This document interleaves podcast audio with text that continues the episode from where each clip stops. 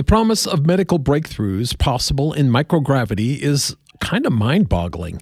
Former NASA Administrator Jim Bridenstine tells me it ranges from much purer crystalline pharmaceuticals to growing bioidentical replacement organs. We can do these things like grow human tissue because the microgravity of space enables things to grow in three D. Whereas if we were to try to grow it on Earth, it just goes flat. He tells me in space, you can actually create materials that have the thickness of one atom. What is necessary for an artificial retina for the human eyeball. In other words, people who have macular degeneration don't have to go blind in the future. That means lots of people, civilians, working in space.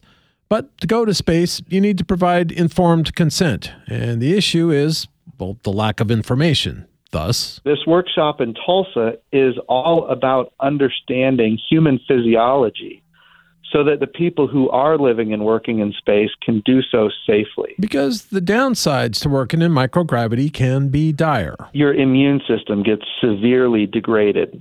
Your cardiovascular system is more inclined to blood clotting, for example. Uh, you build up pressure in your brain that can create lesions.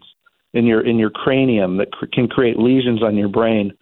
Um, you, it changes the shape of your eyeball, and in some cases, you can have permanent, you know, damage to your eyesight. You lose, you know, one to three percent of your bone mass every month in microgravity, and of course, your muscle mass gets degraded significantly. But there's just not much information available, as mentioned, because only a handful of people have been to space. The challenge that we have is that the informed piece of informed consent is very, very small. we just we just don't have data. That's why Bridenstine worked to organize this week's workshop at O S U Tulsa. I thought it was important uh, to have a human research program that could collect data um, and, and, a, and a university that could use that data to do research um, so that the informed consent can actually be truly informed consent. The current race to the moon is very different from the Apollo missions of the late sixties and seventies. Each of our six missions to the moon back then, it was about flags and footprints. It was about demonstrating that America had a preeminent, you know, political and economic system. It was not about sustained exploration for benefiting human life back on Earth. This time, we're going to the moon to stay, and then it's on to Mars.